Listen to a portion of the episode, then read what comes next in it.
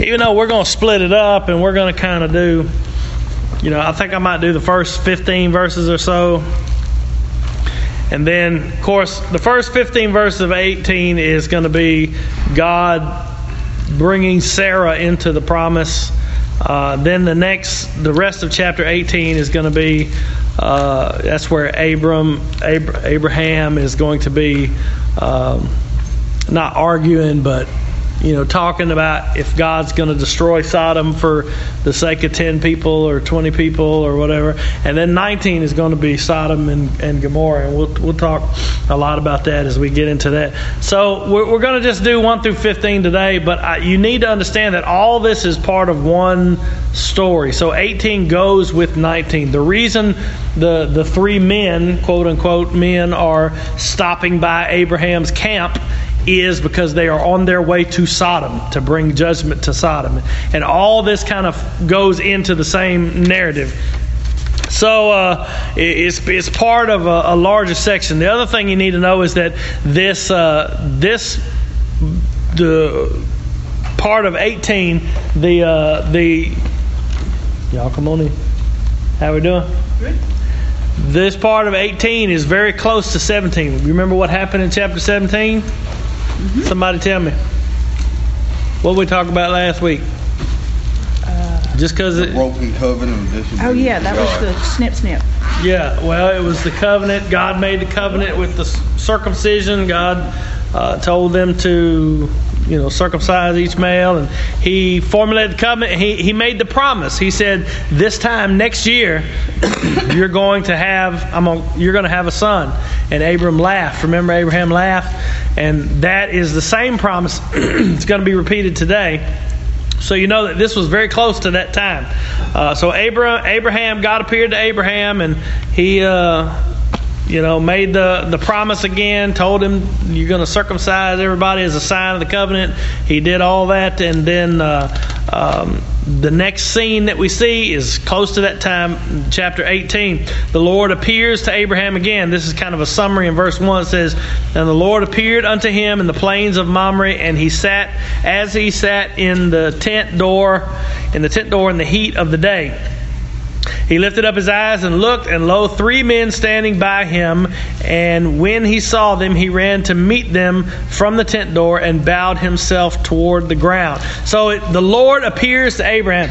Um, the, the Lord, he, he doesn't know it's the Lord yet. He looks up and sees three men that are uh, approaching or, or, standing before him. Uh, we know that it's going to be a Lord, it's going to be the Lord and two of his angels. And the reason we know it's two angels because later on in this chapter, the two angels go, the two men that are with the Lord as he's talking to Abraham are going to go towards Sodom. And we'll see in the next chapter that those are the two angels with Lot and, and all that that happens. So it doesn't really tell us right here that there's two angels, but it we know that from the, the context of the whole story.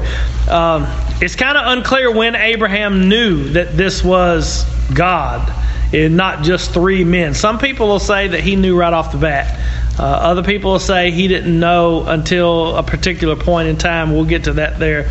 Uh, I'm of the I'm I'm of the opinion that he didn't know. He it was just men. It was just three men as far as he knew, uh, and uh, he, he realized as he they were having a conversation that this was not just three men, it was the Lord, and and, and we're going to see that when we get to it.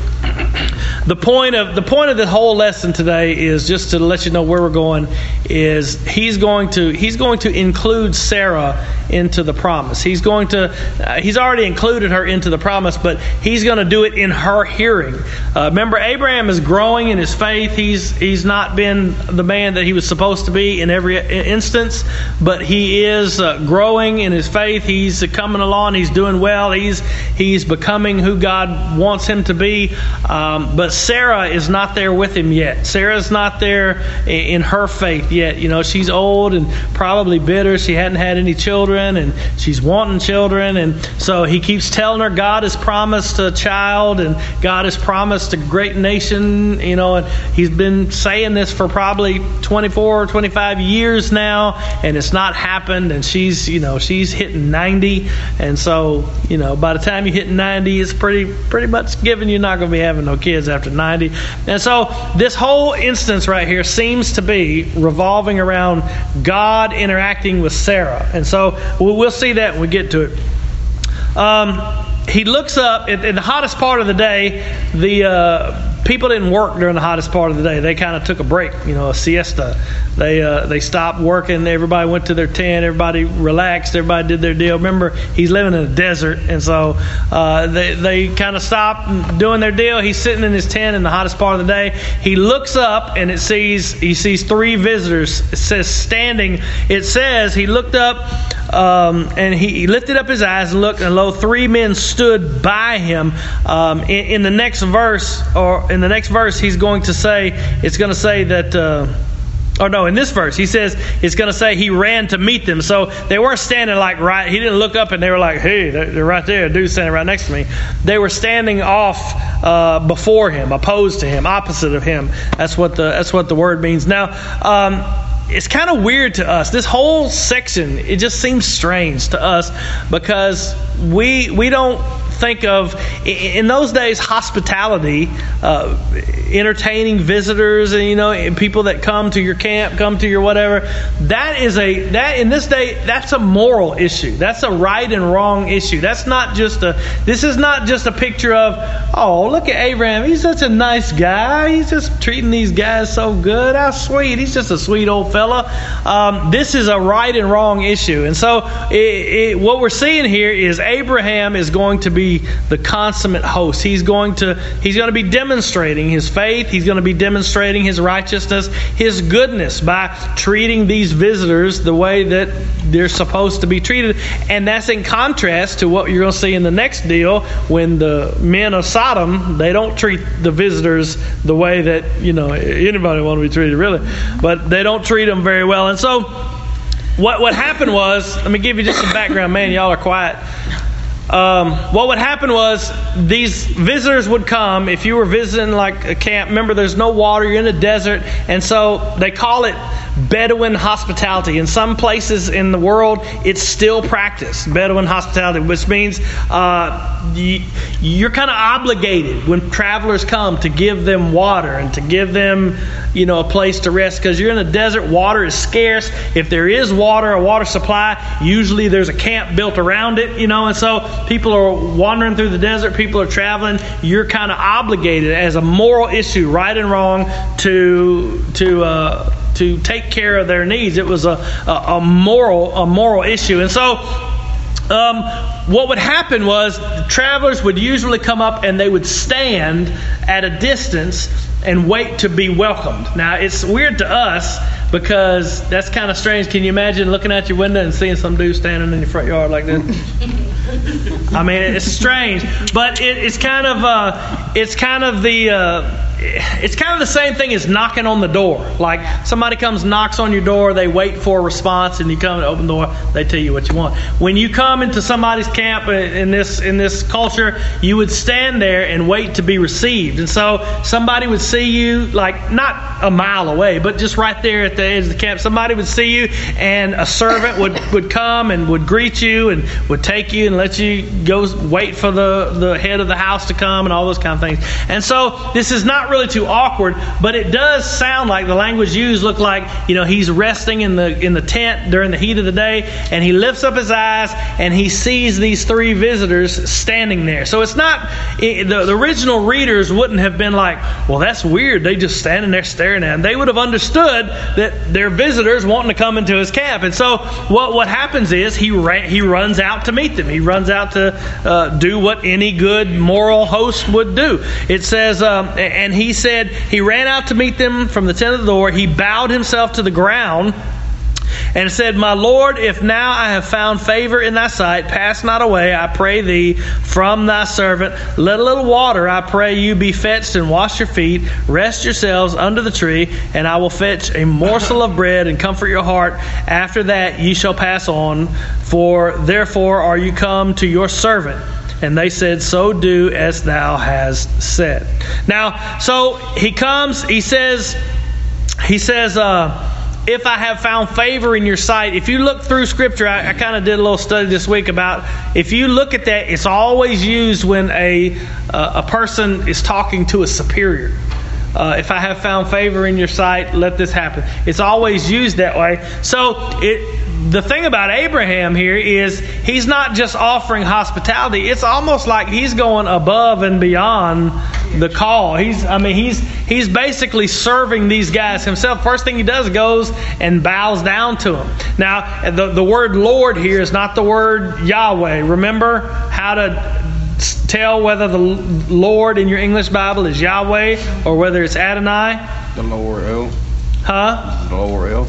It's a Lower L. Lowercase L. no. It's it'll al- it'll always be uppercase in, in, in the Bible, but all the words will be uh, all the letters will be uppercase if it's What if it is? if it is what? Huh? What if it is uppercase? No, I'm talking about all the letters. Will be totally Lord if it's talking about Yeah, God. if you if you're in like the King James, a couple other Bibles, especially King James, if the word Lord is in all caps, that's what I'm talking about. L O R D. If it's in all capital letters, that's the word Yahweh. That's the covenant name of God, Yahweh, Lord. If it's just capital L O R D, regular letters, lowercase, that's the word Adonai, which means Lord. It could be it could be speaking of God, or it could just be speaking of a guy talking to a man. My Lord, what shall I? You know that that kind of Lord. Okay, and so this is just total L O R D. I just talking about somebody like Sarah called Abraham Lord. if it's capital L O R D. No, O R D. No, if it's all lowercase. Like, Like as in small Lord of the L, House. small, small O, small. I don't think it is. No, he's just saying, it, what if? He I don't think it, I don't think there's one in there. In the whole Bible? I don't think so. I don't think so. Uh, you, well, I have to check because I'm not sure, but I don't think so. I don't think so. Now, uh, Husband, Lord. Kuria, in, in the New Testament, Kurios is Lord, and despotes can be translated Lord, uh, but I think all those are capitalized as well. Um, even when, when when you when you're using a vocative, saying Lord, you know, talking to even a person, I think it's going to be capitalized. Um, but that word Adonai is not just used for God, is what I'm saying. That's used for men too. Uh, when when when a servant says, "My Lord," you know, you want me to go get get your sandals, whatever whatever he's getting. Do you think that these three men were dressed a more superior way to cause Abraham to treat them a little bit? I don't know. I don't. I mean, just in my own thinking, which is just my own thinking. It's not gospel or Bible, but I don't think so. I think that they. I think that he thinks that they're just visitors. Up until the point where they ask, "Where is your wife Sarah?" and then he's like, "Whoa." And I'll tell you why when we get there. Uh, but like I said, there's arguments to be made that he knew right off the bat that this was the Lord. Uh, so some people say yes, some people say no. Uh, the point it really is still the same. By the middle of the conversation, he is definitely going to know this is the Lord that he's speaking to, and so he goes and uh, um, he whether he knows for a fact or not, um, he is being their servant. He is doing what he is supposed to do morally. He's what we're seeing. The reason why it's here in the text is we're getting a glimpse of the righteousness of Abraham. I mean, not that he's righteous before God, but we're getting a glimpse of this heart of faith being demonstrated in righteousness. Now, for us, being hospitable is not that you know is not like a moral issue you know. I guess it is in some ways but uh, in but in the bible this hospitality this this greeting visitors and strangers and all it is a moral issue. Even in the new testament where it talks about the uh, qualifications for a deacon and elder and leaders it says they have to be hospitable you know they have to be all, all those kind of things. And So that kind of held it sacred then. Yes, it, it was a matter of life and death. Because if you lived in the desert, and your camp was around the only water supply for miles, if travelers came to deny them access, to deny them the common hospitality, courtesy of whatever, would be to sign their death warrant in a lot of places. So it became a moral issue. If you want to go look it up, write down, go Google Bedouin hospitality. There's still cultures today in 2017 that practice this, and it's like a it's like an unwritten law code. You know that this is what you're supposed to do. This when when somebody comes to your house, and even in uh, Hebrews chapter 13, verse Two. two. Yeah. What does it say? It says, "Be careful not to." Be, be not forgetful to entertain strangers, because some have entertained angels unaware. Yeah, that's that's talking about this episode. Be careful not to. Be careful not to. Say it again. I'm sorry. Be care. Uh, be be not forgetful to entertain. Be not forgetful. Be not forgetful to entertain strangers, for some have entertained angels unaware. And so he, he's even telling us in the New Testament, this is what we're supposed to do. Now, Translate that to your modern con. That don't mean every dude walk up to your door. You like bring him in the house. And I mean, let, us use some common sense. We're talking about we're talking about being good-hearted, being kind to strangers, giving giving to the needy. You know, we're talking about helping people in need. We're not talking about putting your family in danger or anything like that. So translate it into our context. In in this context, you got three guys walk up. Abraham, remember, he just saddled 312 guys to go fight a war war against five kings. He's really not worried about three dudes by themselves, you know, strolling up thinking they're going to take over. He, you know, so we got to use our brains. You know, God gave you the brain. Let's use it. Uh, he said he basically just offers them the the minimum whatever. He says, "Let me get you a little water. Let me get you some get you some rest and wait here and let me go find you a morsel of bread." Right? That's what he says. Let me go give you, you know, offers of what's common in 3 through 5. But what he does in 6 through 8 is not that, is it? He goes all out. I mean, gets an extravagant banquet. He uh, in verse 6 it says, And Abraham, after he said that, Abraham hastened into the tent unto Sarah and said, Make ready uh, quickly three measures of fine meal, which is flour, knead it, and make cakes upon the hearth, which you know what the hearth is. Uh, make cakes. Well, three measures, that word measure is a. Um, I wrote it down. It's a bushel. A bushel? 6.524 bushels is what's in here. It's a C, S E A H is the Hebrew word. Uh, and I quoted something in the outline. Y'all, any of y'all have the outline? Man, I should have. You got it on paper? You got it? That's a long way to walk. you could use it. That's not very hospitable. Uh, didn't, didn't we already talk about the husband wife thing? we already, I think we she already covered that. Is that what that is? You're a good encourager. It says, uh, this is a quote from uh, a guy named Victor Hamilton, so this is not gospel either. This is just one guy. But he's talking about different verses. In the outline, it says, 1 Samuel 25 18 tells us that Abigail made sufficient provisions for David and his whole band of outlaws with five seahs of parched grain. Uh, the trench that Elijah dug around the base of the altar of Mount Carmel, which was then filled with 12 jars of water, was large enough to hold two seahs of seed, which is in 1 Kings 18:32.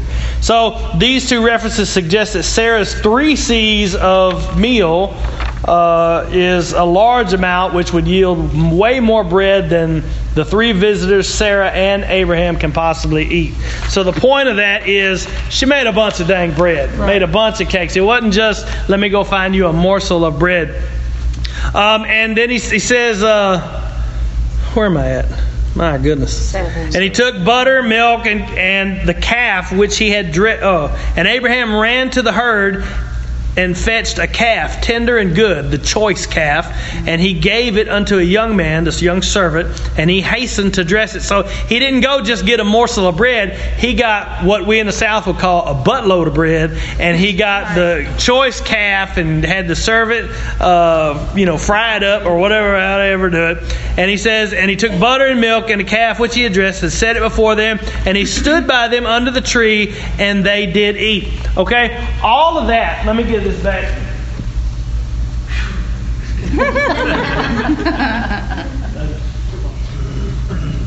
All of that is simply to say, is simply showing us Abraham has grown in his heart of faith to now he's demonstrating this righteousness. It's going to play into the story, uh, but a lot of times you might read this section and you might think, what does that really have to do with anything? Um, Abraham is demonstrating what the men of Sodom are going to not demonstrate. He is giving hospitality to the, the visitor, the stranger, the foreigner. He is obeying uh, the command of God that we're going to receive later on in Deuteronomy and Leviticus, where it says, "Be kind to the stranger, be kind." He's to he's demonstrating what uh, the New Testament tells us about hospitable, being hospitable. Be careful not to be not forgetful to entertain strangers. And like I said, and that doesn't include inviting everybody that comes down the interstate into your house, but it's just a it's a demonstration of that righteousness. Now the focus is going to turn to Sarah. And I think this is the point of what we're seeing here is because Sarah is not there yet. Sarah is not in the same place of faith that Abraham is. And before God blesses Abraham and Sarah with Isaac, uh, the promised child, which remember in the last chapter, he already told Abraham that within a year you're going to have this child. Before he blesses them with this child, he's going to come and bring Sarah along for the ride. He's going to uh, mention this promise in the hearing of Sarah, and he's going to confront Sarah about her about her uh, waning faith, so to speak, and uh, he's going to kind of uh, bring her along before he starts before that promise is fulfilled. Y'all with me? Yes, I got a I got a question to ask. Do you think that um, in what they're describing with Abraham right here, you know, he's clearly the head of household. You know, you said he sent 300 and something people to go fight this and whatnot. You know, and here he is. He goes out and greets when most of the time a servant would do that, Yes. and he's the one that goes. This is almost like a you know, it kind of gives a glimpse of what Jesus was. You know, he was the head. You know, he was respected, but he humbled himself. And, Sure. You know, he he washed their. You know, he got the water for them to wash their feet. You know, so when I was reading this, I just kind of thought, you know, wow, that's a. E- even before Christ was born, you know, God laid it within Abraham that even though he was a respected male figure of this camp, he humbled himself. He humbled himself. And it says that at the end of verse 8, where it says, And he stood by them under the tree, and they did eat. Almost Yeah. like he's the waiter. Right. You know, he's serving. And that was another thing demonstrating his righteousness is that he didn't, you know, most people, you'll see this when David has interactions with some of the peoples that, that are in the land. Uh, when David comes up, they provide servants to care for David and his men and all that kind of stuff. Here, Abraham, Abraham could have said, Let me get some servants here to come wait on you. But it says Abraham himself uh, served them. Because he had servants, you know, Pharaoh. Yeah, lots of and- lots of lots of servants He definitely did. And now here is where the point where I think Abraham is going to realize there's something strange about these visitors. Because he says in verse uh man, I keep losing my place. Nine. Nine. It says, And they said unto him, Where is Sarah thy wife? Now Come to ask about your wife. yeah, but first of all, what are some questions you would ask if you were Abraham? How do they know her given name by God? Yeah. First, how do you know I'm married? Right. How do you know my wife's name? And this, his wife's name, Sarah, was given to her by God in the last chapter. Up until the last chapter, which was very close to this time, it was Sarai, right? And now God came No more will your name be called Abram, but Abraham. And your wife will be no more Sarai, she'll be Sarah. And here these visitors are that know the new covenant name that God just gave his wife and know that he's married. And, and so it, it almost seems like, it almost seems like the reason they're here is has something to do with her. It's something to do with her. And Abraham, it doesn't, I mean, I can imagine what's going through his wife, I mean, what going through his mind. Uh, he, he just says, she's over in the tent. Behold, in the tent.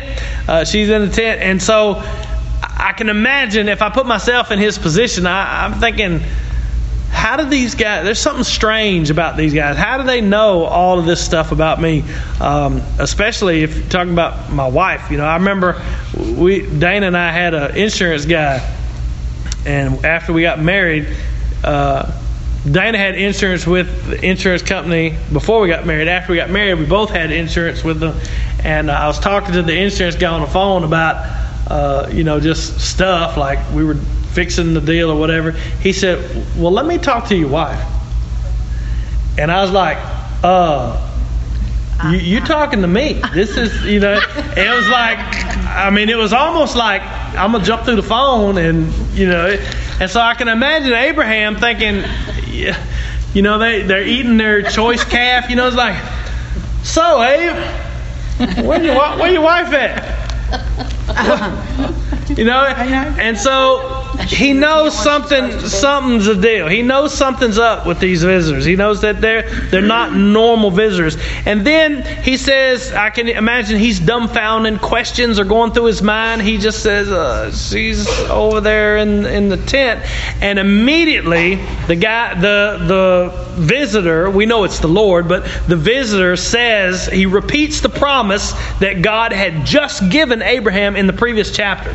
It says in verse 10, he said, I will certainly return. He says, I will certainly return uh, unto thee according to the time of life. That, that phrase is kind of weird. It means this time next year. It means literally, it says when the time revives, according to the time of life, when the time revives, this time next year. And lo, Sarah, thy wife, will have a son. And Sarah heard it in the tent door, eh, which was behind them. Now, this, I mean, I think this is the point where Abraham knew this is God. This is God's Spirit. This is the Lord.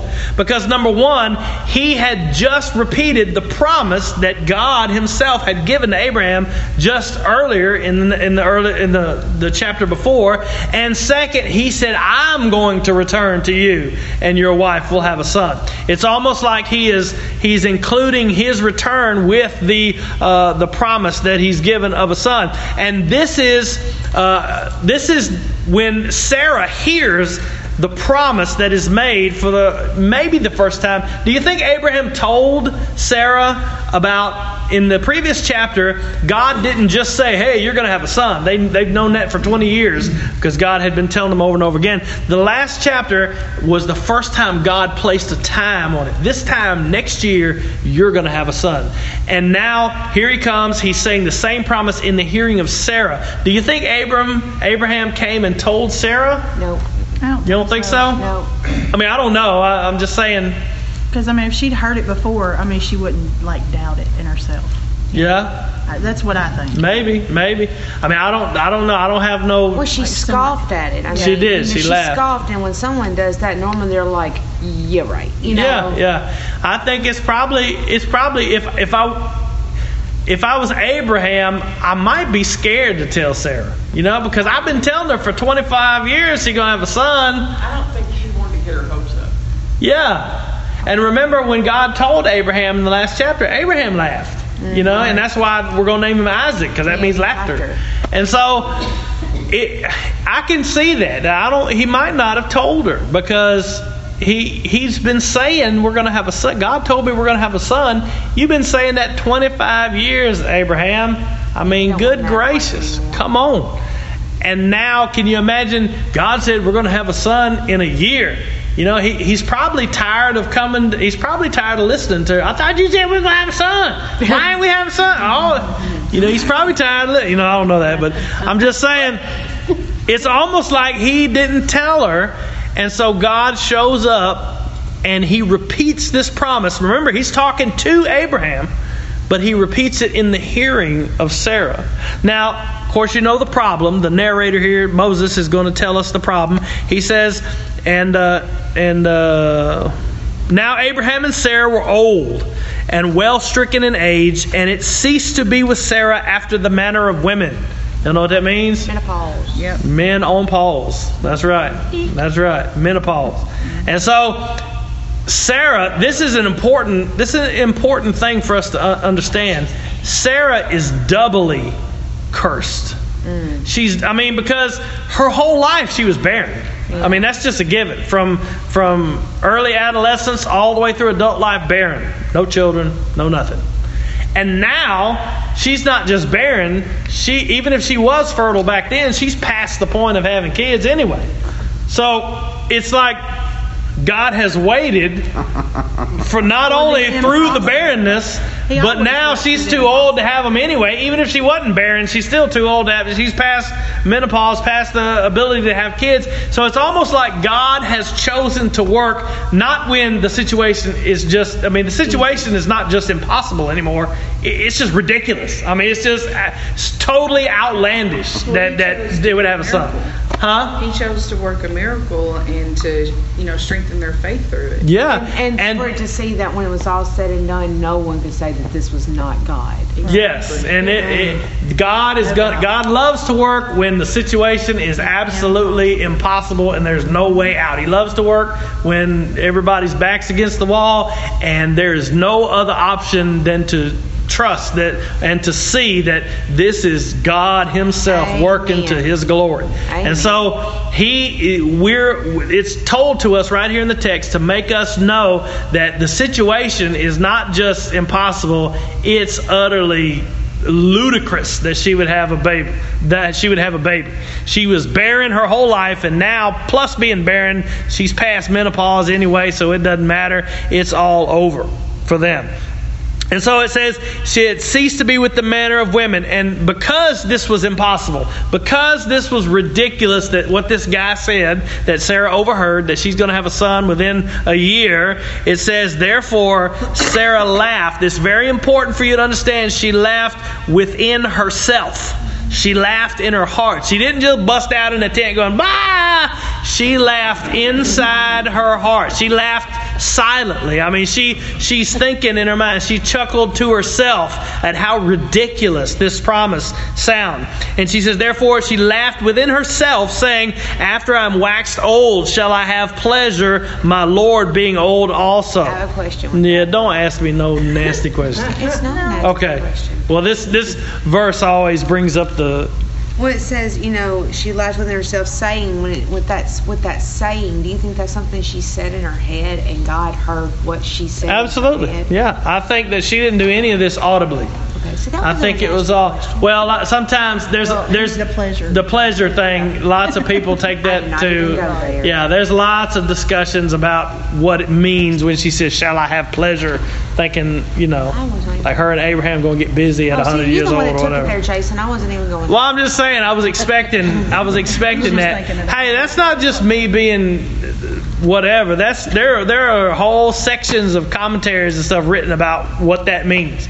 And so I I take it to mean the pleasure of motherhood. You know, the ple- shall I be a mother? Shall I be blessed? And you know, she says, not only am I old, but the dude I'm with is old. You know, the dude. You know, you past the age we, we both old. Yeah, yeah. He's he he's. 10 years older than I am. So he's 100 and I'm I'm 90. And so am am I going to have a am I to have a son? Even if, I mean if you're 90 years old, think about it. Even if it's possible, even if it was possible to have a son and poof presto, there's my son. I'm 90 years old. I'm be following a baby around at 90 years old.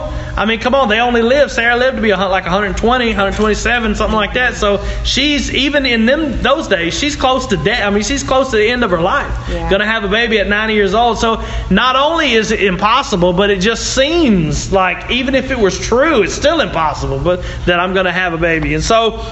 She laughed within herself.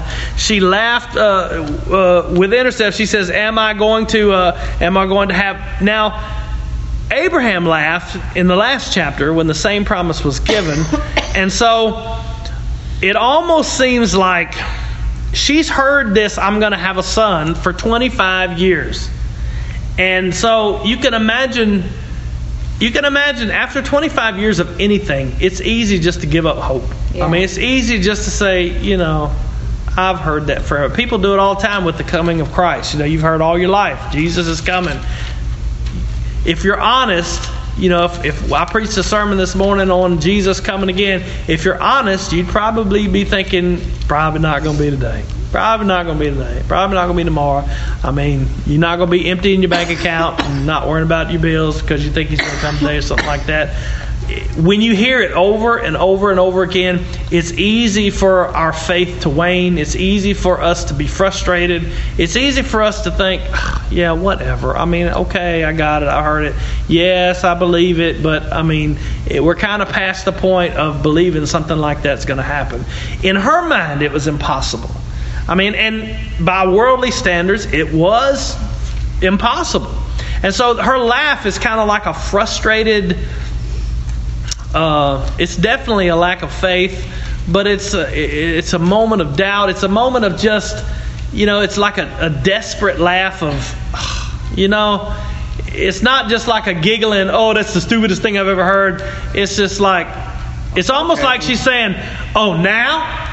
You know, now I'm to have a baby? You know, you've been telling me 25 years now, I'm 90, and oh, now I'm to have. You know, it's almost like that kind of laugh, that kind of lack of faith. And, and I think that this section is demonstrating that the reason why they stopped at Abraham's on the way to Sodom, remember it's all one story, they were on their way to Sodom. The reason why they stopped at Abraham's is to to bring Sarah along into the mm-hmm. promise, to to kind of build her faith mm. into the same place that Abraham's was mm. is now. Make sense? Mm-hmm. We're seeing Abraham's faith and his demonstrating that he's, you know, doing righteousness and all those kind of things. And now we're seeing we're seeing Sarah's faith is kind of not in the same place. You know, she's you know, whatever. And so she says she laughs. She says, "Am I now going to have pleasure?" And Going back to what you said a while ago on, on the Lord deal, I, I, that's what there was I was talking about where it said Lord, it's in lowercase. We were talking about that a while ago. I know it's not referring to God, but I'm just saying. Yeah. You see that low, all lowercase. oh yeah, there it is, all lowercase. That's I have to look it up, but if I was willing to bet, I'm going to say that's that's Adonai because she's talking about Abraham. Right. So she's not talking about Yahweh. Right, right. I knew that. That's what I'm just Yeah. saying. You know, I, I know that, that in different sense like this that it's Right. it's in there. It's just the fact that you know Yeah. you got the context. Right. Well, it's cap. Yeah, and it's capitalized when it's speaking of Adonai as God, but when it's all capital letters, it's always Yahweh. Yahweh. It's always the covenant name of God. Right. Okay. I didn't. Re- I didn't realize that. And so it says.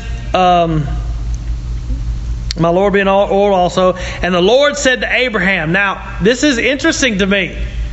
The Lord, Sarah laughed. The Lord looked at Abraham and said, Why did Sarah laugh? She laughed. Did she laugh where Abraham could hear? No. No. He didn't know. So, what do you think Abraham's saying? Uh-huh. Shut up. What? she did what? Uh, he, he don't have a clue what's going on. It says, uh, 13, And the Lord said to Abraham, Wherefore did Sarah laugh, saying, Shall I surely bear a child, which am, shall I of a surety bear a child, which am old? And then here's the verse that kind of summarizes this section. Is anything too hard for the Lord? Wow. Is anything impossible? Is anything too, the word literally means, is anything too wonderful? Is anything too difficult? Is anything too hard for the Lord? He says, he repeats it, at the time appointed, I will return unto thee according to the time of life, and Sarah shall have a son. He's saying this to Abraham. Abraham. Okay, Sarah's in a tent giggling to herself. And he says, Why did Sarah laugh? Abraham's like, all like all husbands, oh no. And he said, Is there any, he's saying all this where Sarah can hear. Is there anything too hard for the Lord? Now that's an important question that you and I need to ask ourselves as well. Because I mean, you're here, you're in church, and so I'm assuming you believe that Jesus was God and man, and I'm assuming that you believe he died on the cross and that he rose from the dead, and I'm assuming that you believe that one day he's going to raise your mortal body and quicken you. I- I'm assuming you're believing that God is going to resurrect you from the dead. Uh, and if that's true, and it is true, Why do we worry so much about the minutia of life? I mean, is anything, you know, we worry about the job and we worry about the bills and we worry about the, the family thing and we worry about can God change this person's heart or can God do this in my life? Can God and the reality is the is anything too hard for the Lord? At this point, this promise that God made was absolutely I mean from the, for the from the natural man, it was stupid. I mean, it was absolutely ridiculous that this 90 year old barren woman would ever have a kid. That's just the dumbest thing I've ever heard. But from God's point of view, there's nothing that's too difficult. Nothing's too hard. If God can create by saying, let there be light and form all these things, then we should have no trouble believing God can handle our circumstances. Not just handle them, but be in control of them. If I'm going through something, it's not because God is up there in heaven going, whoops, I didn't see that coming.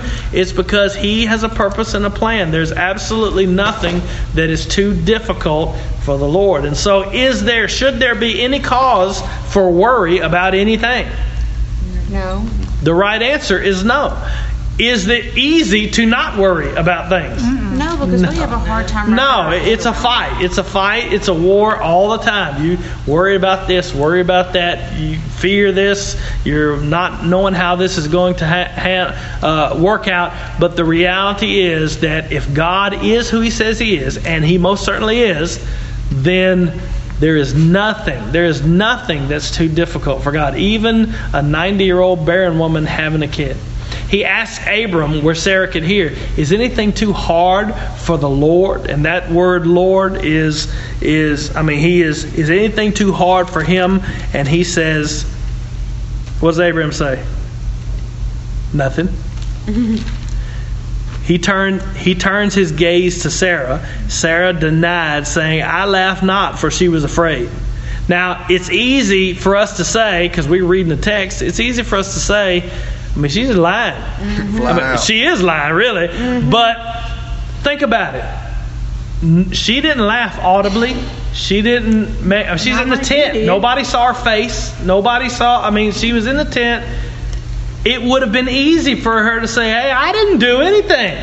I'm just in here mm, making the bread. You know, whatever she's doing. I didn't do it." It's easy for her to say, but now she knows, and we should know. God sees right down into your heart. You can make a case, you know, I didn't I didn't say anything bad against that person at all, and that may be true, but God sees down into your heart. He knows. And he says the last the last thing we'll look at is the last thing, the only words that he speaks to directly to Sarah in this whole section. He says nay, which means no. He says no, but you did laugh. And at that moment, we're going to see the next verse. The men get up and they go back on their way towards Sodom. And Abraham kind of accompanies them. And Abraham and God are going to have a conversation after that. But that's the last word was, no, you did laugh. You did laugh. And so uh, what you see here is, well, if I would name this section, it would be Is anything too difficult for the Lord? Her, her faith was not in the same place that Abram's was. It was not in the same place where it should have been. And he said, In a year, I'm going to come back and you're going to have a son. And she doubted. She doubted and laughed. And he, he told her basically, basically, he alleviated her doubts and her fear and her worry by presenting a right understanding of who God is. Does that make sense? When you when you and I go through these worries, fears, all these kind of things, we don't have a right understanding of who God is. It's not about just, oh, come on, don't worry, you know it's going to be okay. God's going to work. It's we are we are doubting who God is. We are limiting what God can do. We don't have a right understanding of who this God that we serve is. If we fall into these worries and fears and doubts and all these things about impossible situations. And it's a fight. I'm not saying I'm not saying it's going to be easy and you should just flip the light switch and never worry about anything again. It's a war. It's a war all the time to keep from worry and fear and all those kind of things. But the point, the focus focus of it is not, well, it's going to be okay. The focus of it is who our God is. He said, Is anything too difficult for the Lord? He's saying, Is, is the Lord so small in your view, in your eyes, that you think that this situation is beyond His power, beyond His control? The point is not just, you know, chin up, little bucko, it's going to be okay.